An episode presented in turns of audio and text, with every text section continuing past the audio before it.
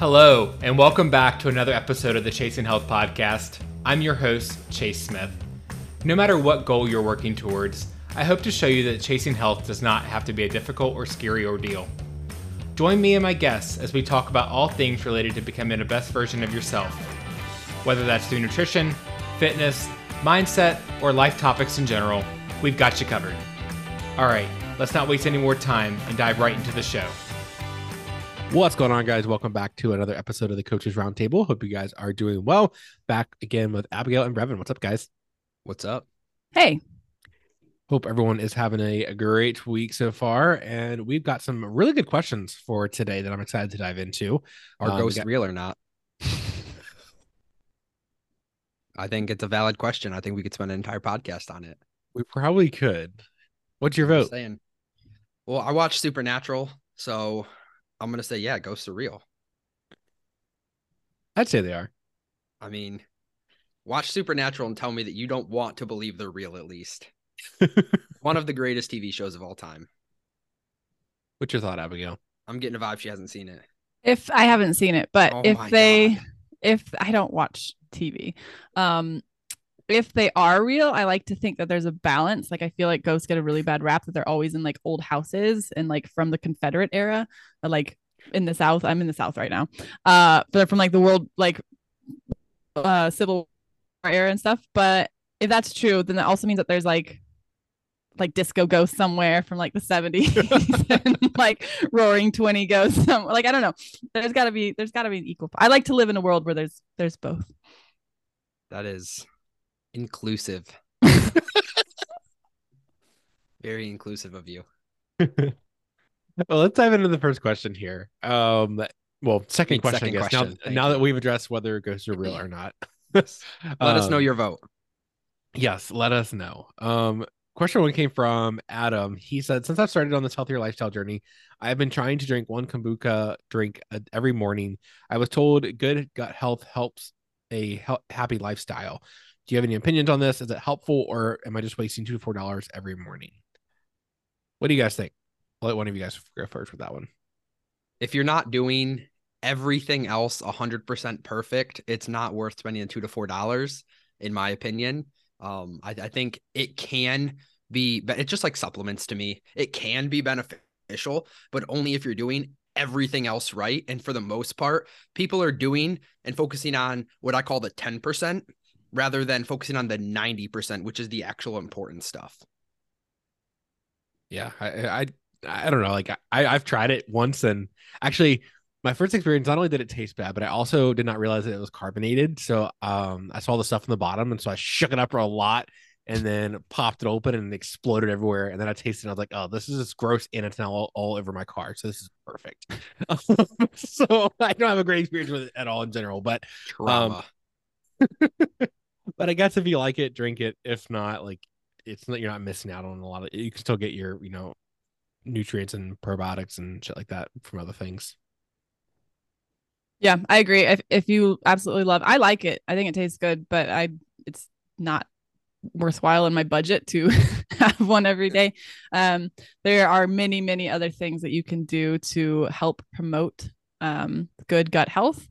And so I'm not saying one way or the other it's you know good or bad or, or depending on what your opinion is i will say i would be very conscious of what kind you're getting because some of those suckers have like 40 grams of sugar in it um, which is the opposite of helpful for your gut.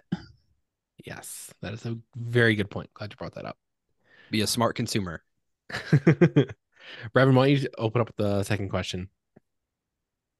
Can you give me your top three to five breakfast options or dinner options with help which helped you focus on losing Abigail, let's hear your thoughts. I'm my clients know this. I'm the most boring, mundane, repetitive eater when it comes to like the the Pinterest meals and all the like perfectly Hashtag don't be a Pinterest meal prepper. exactly. Um I so personally, this is me personally. So I'm not giving this advice to you, but um people out there. I know some people want more variety. Some people enjoy that cooking process. I was a chef for 13 years. I'm done cooking. um, so when I when I meal prep for the week, I meal prep on Sundays and Wednesdays. I meal prep a ton of ground turkey with taco seasoning, a ton of um, some sort of fish. That's usually sh- salmon or shrimp, and steak, um, chicken breast, and then I'll have some sort of like turkey meat uh, for sandwiches. And then I will make a bunch of rice, and I will have a bunch of sweet potatoes, and then I will have um, that's that's usually it. Frozen French fries that I put in the air fryer, and so then dinner throughout Abigail's this week. yes, throughout throughout the week, um, I will combine those together. So sometimes the chicken and rice with some veggies and hot sauce on top. Sometimes the sweet potato and steak. Um, and this goes for this is important to note. This goes for both breakfast and dinner. Breakfast does not need to be what you think breakfast food should look like. It can look like whatever you want it. So I eat steak and french fries for breakfast a lot. It's just the same ratio of calories, protein to carb as any other meal during the day. Um, so that's me personally. For my clients, uh, I will I kind of recommend eating close to what you're used to eating for your normal routine, and then just adding higher um, amounts and qualities of protein dense foods. I think it's super duper important to get a lot of protein front loaded at the beginning of your day. And if you look at the typical American breakfast choices, we're talking croissants, muffins, bagels, waffles, pancakes, fruit, granola, uh, yogurt, all of these things are super high carb. Um, with a relatively low yield of protein. And so switching it up to have more protein centric breakfast is super important for I'm assuming like fat loss is the the goal here. Breakfast yeah. is a social construct. I'm sorry. Uh, but yeah, no, I completely agree with all of that. Um, I eat the exact same breakfast almost every single morning. Um, just because it's something I enjoy. It's easy. I know it's there and it's really cheap to make for me.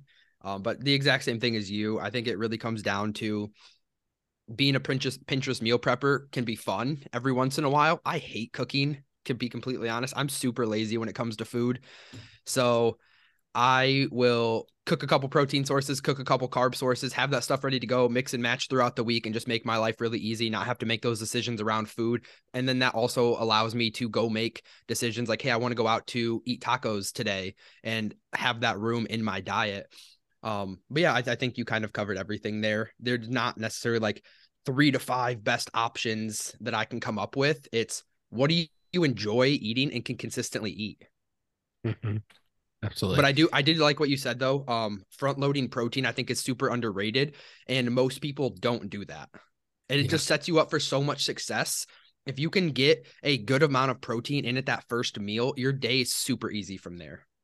Yeah, yeah, it's definitely one thing that I, have been telling a lot of my clients they're always, I always run short. Like I get to the end of the day, my protein's so low, and I, can't get enough in for dinner. I'm like, we need to start with breakfast. Like start early in the day. Like even take like your protein goal and divide it up into your meals. Like you don't have to eat the exact same amount of protein at every single meal, but that gives you a rough idea of like if you're going to have you know, you need to have at least this. And if you're gonna have less at one of those meals, then we need to make sure it's making up somewhere else. Um, so and, and again, like just to kind of reiterate, you know, there is no like best, you know, food for weight loss or things like that. You know, eat the food you enjoy and um, you know, focus on quality of your foods and high nutritious foods, micronutrients, things like that. Um, and choose what you enjoy. And like you said, you know, like like both of you guys have said, you know, you can be like Abigail and have, you know, steak and um you could have um steak and french fries for breakfast, or you could um have like Brevin and have bagels and eggs. So like make it what you want, enjoy what you want, and um, you know, don't stress on that too much. I have a question for you fellas if we want to get specific. Yeah, let's do it. What do you think would be a good minimum protein intake to shoot for for breakfast? I think a good minimum would probably be for most people somewhere around 30. I think that's going to set you up for a lot of success. But like Jay said, um, I think it's easy if you take your total protein divided by how many meals you normally eat throughout the day and just kind of say, okay, well, what's a general protein target for each meal? If you have more at one meal, you can have a little bit less at another and vice versa. So I think that as long as you go off that, there's not like specific targets, but I think 25 to 30 sets you up for a lot of success for most people for a minimum. And just to clarify, if I'm having one or two hard boiled eggs for breakfast and that's it, is that going to hit me close to 30? No, eggs are not a fantastic protein source. Okay, no. cool.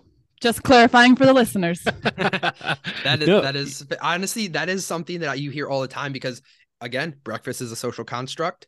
Um the eggs are sold for breakfast foods primarily and people always associate eggs with breakfast which i eat eggs every single day for breakfast pretty much sometimes i eat it two times a day because i love them so much I my love breakfast eggs. my yes. breakfast every day is eggs two eggs five servings of egg whites right now i've been throwing ham on the bagels and then cheese and hot sauce and it's a fantastic meal but i have probably 40 grams 50 grams of protein in that meal alone yeah, and, and I think one of the also the issues that people don't think about is like also guys take a look at like what are the protein sources that you're having that have like what is the fat source in those?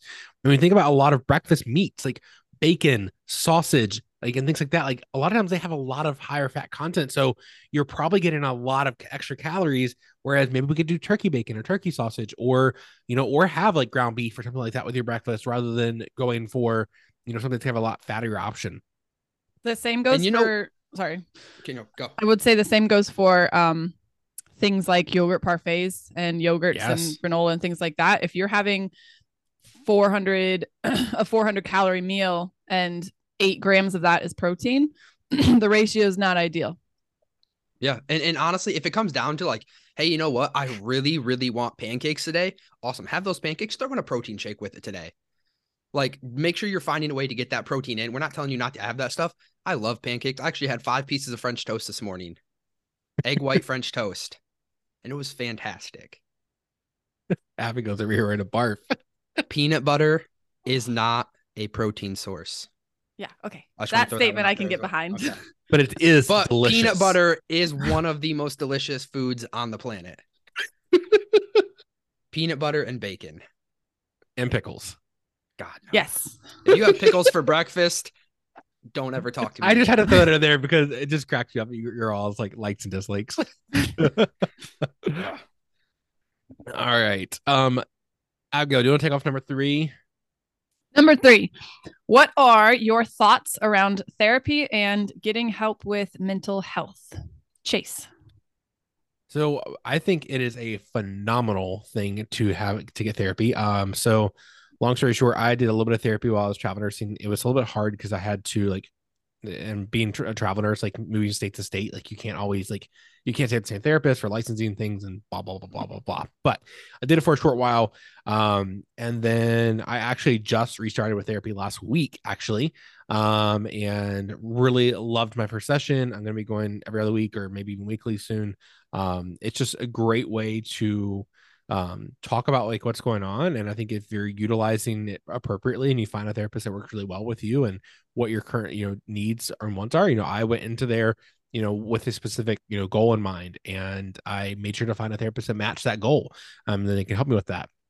And it's just like, you know, we've, we've talked about in the past, like finding a coach that works best for you. Uh, it's important to find a therapist that works best for you. You're going to have therapists that you may go and be like, you know what, I just don't feel like I, we have a great connection. And so you need to have somebody else. Perfectly fine.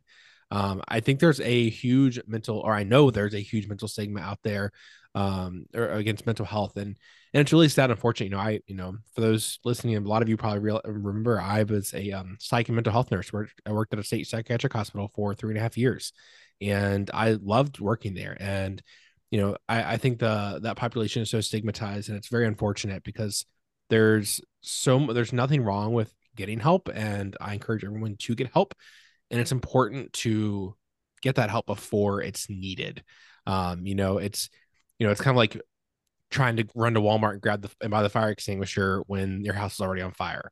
Like it's a little too late at that moment. Um, so get the you know find the help that you need, establish those you know relationships with you know a therapist or someone you can trust, talk to, and that way they're there for you when you need it. Yeah, no, I mean, I agree. I think there is a, especially with men, there's a huge stigma around mental health and therapy. And I'm a huge proponent for mental health. I lost one of my best friends to mental health a couple years ago. So I, I tell everyone that they should go, even if you don't feel like you need it. There's all things that we can work through. Um, so I, I, think it's super beneficial for everyone. Um, I know it was super helpful for me when I was going through a tough time going to to therapy. Um, and, and that really helped a lot of things for me. Um, going to therapy is cool. I have a cat also, which helps but uh no, I, I think that we just have to stop viewing it as I think the the stigma comes around like a weakness. And I think we have to stop viewing it as that. I think going and actually getting help is one of the strongest things that you can actually do. Yes, to all of the above. Also, if we're talking just the most like traditional form of therapy is CBT, which is cognitive behavioral therapy, which is talking to your therapist. All they are doing in those therapy sessions is learning how your brain works, why you think the things you think, why you do the things you do, why you make choices, things like that. So you don't even have to have any sort of trauma or complicated thing happening in your life or um, struggle, you know, be on the struggle bus or anything like that. If you genuinely just want to figure out more about how your brain works and why you are who you are, um, therapy is awesome. And then when stuff does come up, um, you're ahead of the game for approaching it because you understand why your brain is is kind of feeling the things it's feeling.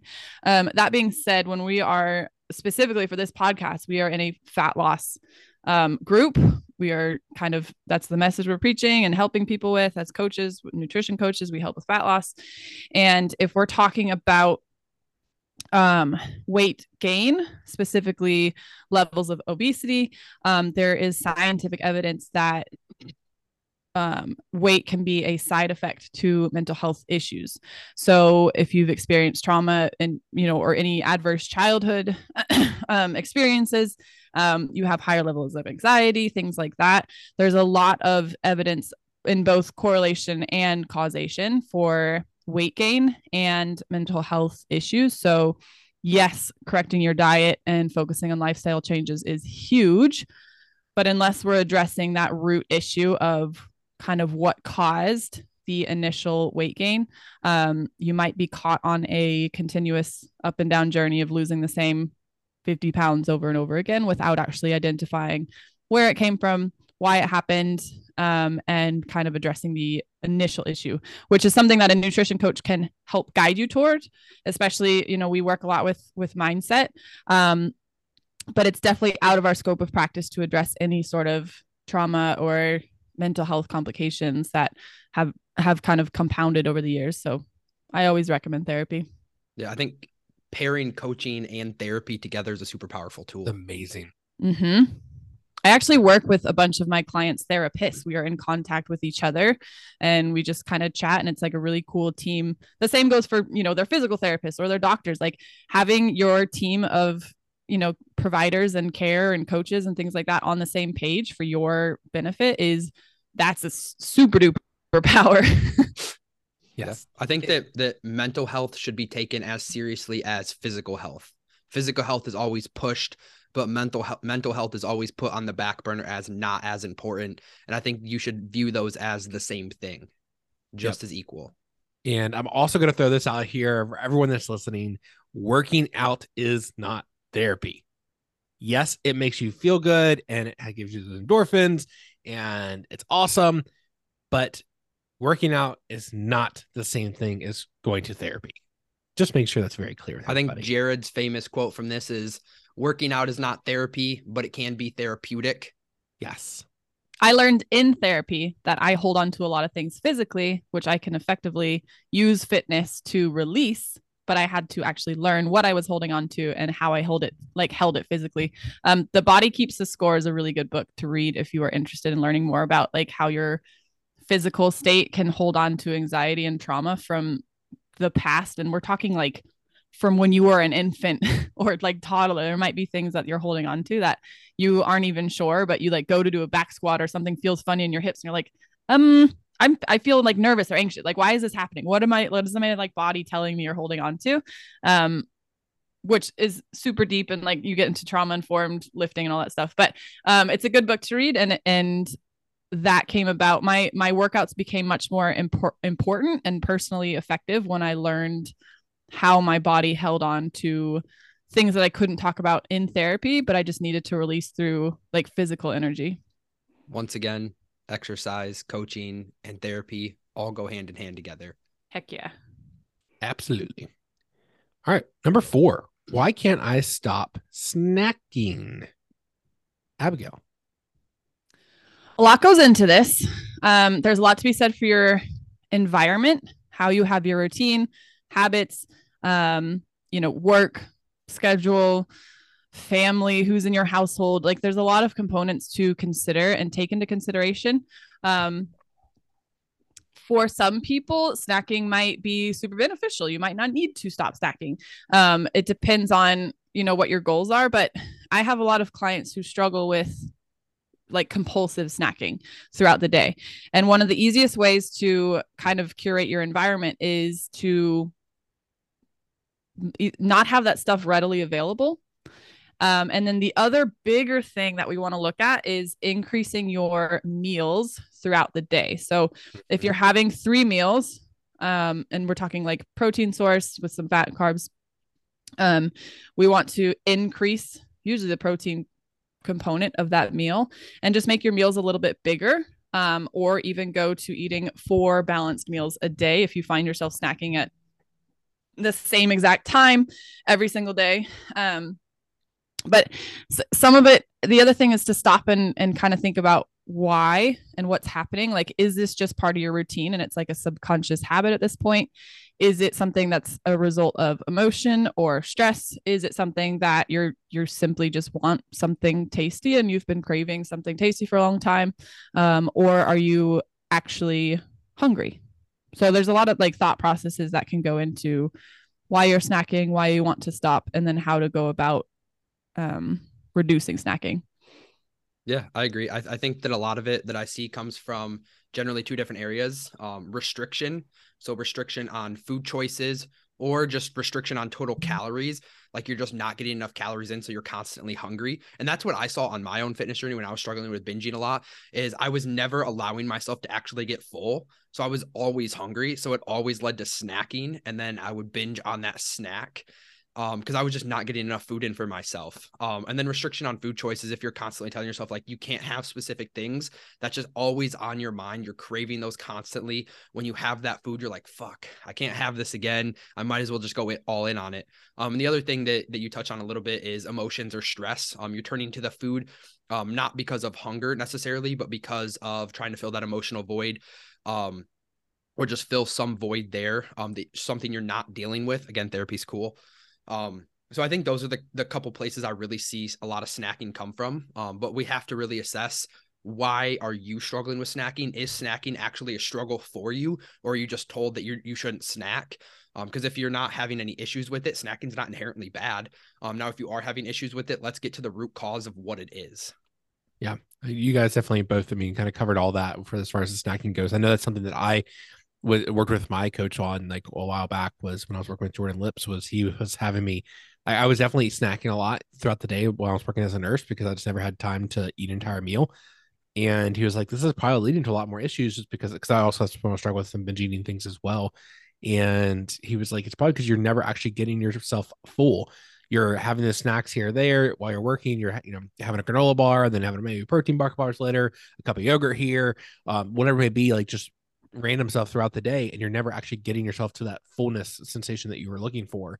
Um, and so finally when you do get your hands on something that you can eat and you have time and such then you're going way overboard. And that's when we started having like more smoothies and things like that for meals and things that i can actually have an entire full meal on. Um, so yeah i mean i think it's uh, like brevin said just to kind of reiterate that is why are you snacking? Is it helping or is it hurting you? Um you know if it's hurting do we need to just get rid of snacking altogether, which is perfectly mm-hmm. fine, or do we need to figure out a way to make it work? Um, it, it's all going to be kind of like a big it depends, like many other things with this situation. And even now, I I don't like to necessarily snack very often. You're not to normally find me snacking on things because that was such a big trigger when I was struggling with binge eating. And now in a place where I have a much better relationship with food, I still don't try to turn to binging. I or to uh obviously not try to turn to binging, uh to snacking because that's what led to that place a lot for me. Um I like to personally make sure that I'm full after my meal. So I'd rather have bigger meals than small snacks in between. And that's just my preference now. That's what I was going to ask is anecdotally, where were you on snacking when you started your fat loss journey and like the like the beginning thick of it, I guess. And then how do you feel about snacking now for both you guys? Yeah, uh, I, I don't, yeah. yeah. I don't really like snacking, like I said, anymore. It, it, just it was a trigger for me. It was something I dealt with for a long time, and I just personally i like to feel full after my meals i don't want to have a meal and be like gosh i'm still kind of hungry because that is what led me to struggling with binge eating in the past so i make sure that i'm full after my meal i'd rather have a couple big meals throughout the day rather than a bunch of small meals or throwing snacks and stuff like that Yeah, and same for me. I mean, I'm not much of a snacker either. I much prefer to eat a big meal, and I think that's something that I think there's also a big like misunderstanding sometimes with a lot of people is like we expect that like it's not okay to have some hunger before our meals. Like it's like, oh, I'm I'm getting hungry. I need that snack. But if like you're getting hungry like half hour, 45 minutes before your next meal, that's normal. Like that's okay. And like that's that's your hunger cue is is telling you like, hey, it's about time to have your lunch. And that's perfectly fine. So I think it's just kind of it goes back to like just getting a better understanding of like being like, oh, okay, this is normal for me to have this hunger. And that's something that, you know, you should be hungry for your next meal. And so that's definitely where I'm at now is I focus more on having three large meals throughout the day. Um, and you, you almost always will carry me over into the next meal. And yes, I am a little bit hungry before my next meal, like I'm supposed to be. Um, and you know, if it ever gets to the point where it's like super early, um, maybe I'll adjust my meal schedule a little bit that day. Uh, maybe I'll have like lunch, you know, maybe half hour sooner than normal. Um, or I'll have some sort of snack that is high in protein, um, something that's actually going to serve me well rather than just like going for like a, you know, some toast or something like that. And I think we just have such a disconnect with hunger cues and what those things are actually feeling like and what they should feel like. Hmm. Awesome. Brevin, do you take number five? Yeah. How can I enjoy a social life and still reach my weight loss goals? Chase. So this is a big one. This is actually something that um, I was chatting with one of my clients about this past week. Um, she does a lot of traveling and such, and um, when she's back home from work, um, she, she's a travel nurse, and when she's back home with um, her husband, they like to go out and have you know drinks or appetizers or have a nice meal together because um, they haven't seen each other for a while, which is amazing. I think, and this is kind of the, where the conversation we had was like, you can have like that one meal and totally enjoy it. Absolutely nothing, no, nothing's lost. You know, if this is something you're doing once or twice a month, like no big deals at all. Um, but it's also going to come down to like adjusting where your priorities are at in the moment. Like, and what I always, whenever I look at like a meal or a food or something like that, I always like tell people like, look at it as like, is it a hell yes or is it hell no? Um, you know, if this food is something that you absolutely love and you want to be able to have, and it's a hell yes, then enjoy it, have it, and move on. Leave the guilt at the door, and just enjoy it and move on. Um, if it's not a hell yes, then it's a no and I think that's something that um, it can help a lot of people looking at these situations. And you know, if we're always saying yes, it's going to make it a lot harder to stick to our goals.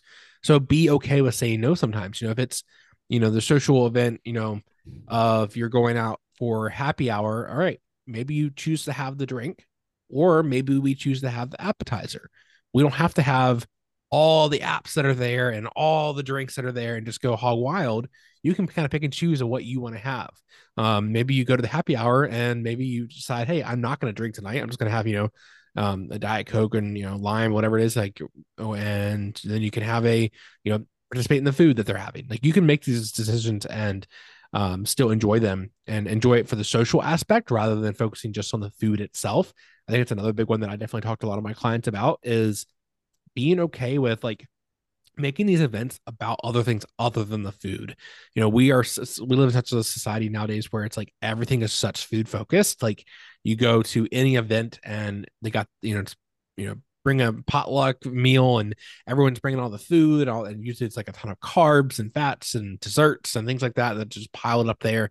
Um, and everyone's just always so food focused but make it about the experience and the people you're with and having a good time there and you can still have a great time without making it all about the food. Um, but realize also though, if you are having these occasional social events here and there, like you're not losing progress if you have like one meal that's quote unquote off track normally. You know, I don't even like to say it's off track because it's a part of the track. Um, but no progress is gonna be lost there. It just again like be be picky with your choices of what you say yes and no to and enjoy the things you say yes to. Yeah, I think that um I look at that from like if you are invited to these events, are you viewing this as like I have to be 100% on all the time and if I'm not 100% on, I might as well just say fuck it and since I said fuck it, I might as well just have all of the drinks, all of the food and just go all in that night or are you allowing yourself to say, "Hey, I'll have some. I'll be 85% of where I, I normally am today and that's okay." Because if no matter how much weight you lose if you can't enjoy your life doing it it's not worth doing so like you should be able to enjoy your life during this time Um, we don't want you to feel restricted during this. Um, but I think a lot of that comes down to how are you viewing food? What's your relationship with food first and foremost? And I think we have to look there um, and that's the first thing we really want to work on before we even go into a fat loss phase, because this is exactly what will exacerbate that bad relationship with food is being able to go out and have fun, um, having a drink, going out to eat with your significant other, whatever. If you have a bad relationship with food, when you try to go into a fat loss phase, these things are going to make that so much harder on you. So let's take time to work on your relationship with food first and foremost. And then going to these events is so much easier. So this question was interesting to me. Um, and this is purely my own experience. So the answer is a little like different because this was I I think this was one of the hardest areas for me when I started losing fat. Um, I started when I was working as a chef, and I don't know if you guys know anything about the food industry, but it is rampant with um, a disastrous work life balance, a lot of alcohol, a lot of drugs. Um, and although we're around food all day, every day, like eating a scrap here and there is kind of the the name of the game. So, um, my social life when I started losing fat and working with my coach was was you know working all hours of the night and then going out for beers and hanging out with people and getting bar food and and karaoke and getting blasted and then working again the next day. Um, and when my priorities started shifting for fat loss, I had to really examine my environment. Um, and what p- components of my environment were contributing to fat gain or like maintaining the weight that I was at um, and how I needed to tweak those. So when we're talking like full spectrum, and this is going beyond just like dinners with your partner, but when we're talking like full spectrum at every aspect of your social life, like really, really look at where you're devoting and spending your social energy. What is your return on investment in um, you know putting time and emotion and energy into those um, relationships and outings and family events and food. You know, like Brevin said, everything's so focused on food and centralized around food. Um, and make some really hard choices. Honestly, this shit is not easy. Um, and this was genuinely like one of the hardest things for me to switch is look at my environment and say, all right, I actually don't have the discipline, self control, whatever you want to say, to avoid eating 90 wings when I go out on a Thursday night with this crew. They go out every Thursday night. Maybe this is not the best choice for me right now. I love the people, but I don't have it in me to not, eat that much when I go out. So let me nix that off my calendar and maybe go for a walk with them instead or grab coffee coffee with them instead um, and then some other friends when i went out with them we would go to places where they had like i don't drink beer so we go to like a brewery and i'm like i'm less interested in this so i'm cool with keeping this social thing on the calendar because i'm not tempted to drink buckets of beer um, and so i was able to like curate my environment in both the people I was spending time with, but also what I was exposing myself to and being aware of like where I lose control um, and where my trigger foods were, so to speak. And it was not easy for like a 20 something year old girl to completely re-examine who she's hanging out with and how she's hanging out with them. Um, but my fat loss was important. My health was important and i had to just make some shifts. So i think analyzing your environment um, being aware of what you want as an outcome and how your choices and actions are affecting that outcome. Um, if you're okay with having you know maybe a day of less progress, then cool. Like in the scheme of things, like Brevin said, we don't want this to interfere with with your life. But what is it, what do you want that life to look like is kind of the bigger question at hand. Yeah, and I that think actually this is, resonates a lot. Yeah. Yeah, and uh, um that reminded me of a scenario that um another coach I saw like posted about a win with one of his clients um was he he normally would go like every like couple times a month would go out to like a sports game with all his buddies and friends and like they would always eat a ton of food like tailgating and drinking lots of beer and all the other stuff just having a great time and all these other things. And he sent a text to his coach that he was like hey like I actually made a decision this time to not go to that because I just I, I know I'm so focused on my weight loss right now and my health goals and just improving my overall health that it's just I, I know I'm not gonna be able to control myself super well at this event. So I just chose not to go. And I'm doing something else later in the week with them. And he saw it as a huge win. And it definitely is a huge win. Um, and it was interesting to read out. You know, I I didn't really like comment on myself, but I was like reading through some of the comments, and one or two people were like, "Well, like, what's so fun in that? Like, you know, that he's not, you know, are you saying that he can't go to these games and enjoy things he wants to be able to?" And it's like, no, it's not what we're saying. Like, like you said, like, where are you choosing to spend your energy? Like, you know best where you're able to control yourself and where you're not. So if you know that you're going to put yourself in a situation where you're not able to control yourself, um, and it's really hard, then maybe you do make the decision not to. And like you said, you can still do other things that are going to benefit you and fill up your social cup and, and such. But like choose wisely when you're saying yes and when you're saying no to food, events, social things, all the above.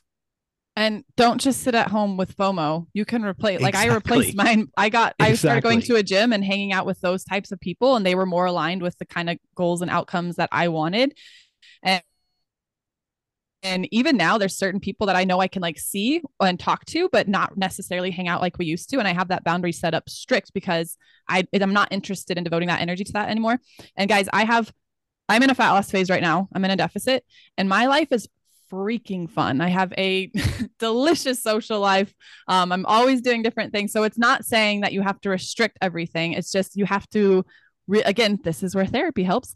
Understand where your triggers are what boundaries you need to set, how to set those boundaries, um, and then also just how to make those tough as shit decisions. It's not, this is so hard. Like giving up on, you know, life routines and social events and people and relationships and things that you've had for years and years and years. You're going to hurt some people. You're going to frustrate some people. Some people are going to cross your boundaries. Like it's not an easy process. Um, so just prepping you and heads up but like how important is your end goal to you in comparison? Yeah i mean that resonates a lot. Um when i was in college going trying to change my life and and change into become the person that i wanted to lose the fat and just change my life um i was drinking tuesdays thursdays fridays saturdays sundays and we were going out all the time and ordering food and at one point I just had kind of had to look at myself and, and, say that I wanted to change my priorities. I wanted to change um, where I was devoting my time and energy, and I had bigger goals than doing those things. Um, so that was a really tough decision to come to, but it really came down to changing my environment and putting myself in a situation that I wasn't going to struggle because we're human. We don't have that much willpower. No matter how much you want to try to pretend that you do, we don't have that much willpower. So it's about putting yourself in situations that you're going to succeed. And I, I kind of did exactly what you did. I didn't just go sit home and do nothing. I replaced that and I found a new community of people. I started going to the gym and hanging out with now uh, the majority of my friends are people that go to the gym and they have the same priorities as me and they have the same um wants and desires as I do. We're in the same environment and we support each other through that. Um now I'm still friends with the people that I was with in college. I don't see them nearly as often because anytime we get together, that's what it's about. It was about drinking and partying and having fun and that's great that's just not where my life is anymore. I have different priorities, different wants, different needs. So I just had to change my environment. So I, I really do like that point. Mm-hmm. Awesome. Anything else, guys? Do you want to add to any of that? Anything else you want to bring up before we wrap this thing up to a close? Those some good questions. Keep them coming. I know, guys. Definitely keep those questions coming. You, know, as you as you guys know, like we're always posting in the Facebook group on the Facebook page about asking these questions every week. And you can always go down the show notes, and the link is always down there. It'll say, you know, submit your question here, and it'll have the link. Um, we'd love to have answer any more questions that we can. Like this is we, we I think we uh, preach this a lot, I think a lot of people just aren't utilizing this the way that they understand they could. Like this is basically the best way to get free coaching. We're diving into your exact problem of what you got going on. And it's not like and also I think another and someone actually mentioned this to me a couple weeks ago. I meant to bring it up, and just because it's something that's specific for just you doesn't mean we won't talk about it on the show. Like we may try to like we'll address your question and answer that. We may try to spin it off in like some other scenarios for other people that could apply to, but we will address your specific question if you have something you're struggling with, um, nutrition you know, concerns, or you know something with fitness, like something specific about just you great. Ask it. We'd love to chat about that. And I'm sure we can submit it off to something else as well. But other than that, guys, that's going to wrap up this episode of the Coaches Roundtable and hope you guys have a great week. See ya. See ya. Once again, thank you guys so much for tuning in to another episode of the Chasing Health podcast. I greatly appreciate you so much for listening. If you enjoyed the show, you can help me by leaving a rating and review on Apple Podcasts. This really helps me become more visible to others. Also, share this episode with friends or family and take a screenshot of the episode and upload it to your stories. Be sure to tag me and my guests so we can be sure to say thank you. If you ever have any questions or feedback about something covered on the show, you're always welcome to send me a message. You can find me on Instagram at changing underscore chase. Have a great day, guys, and remember, you matter.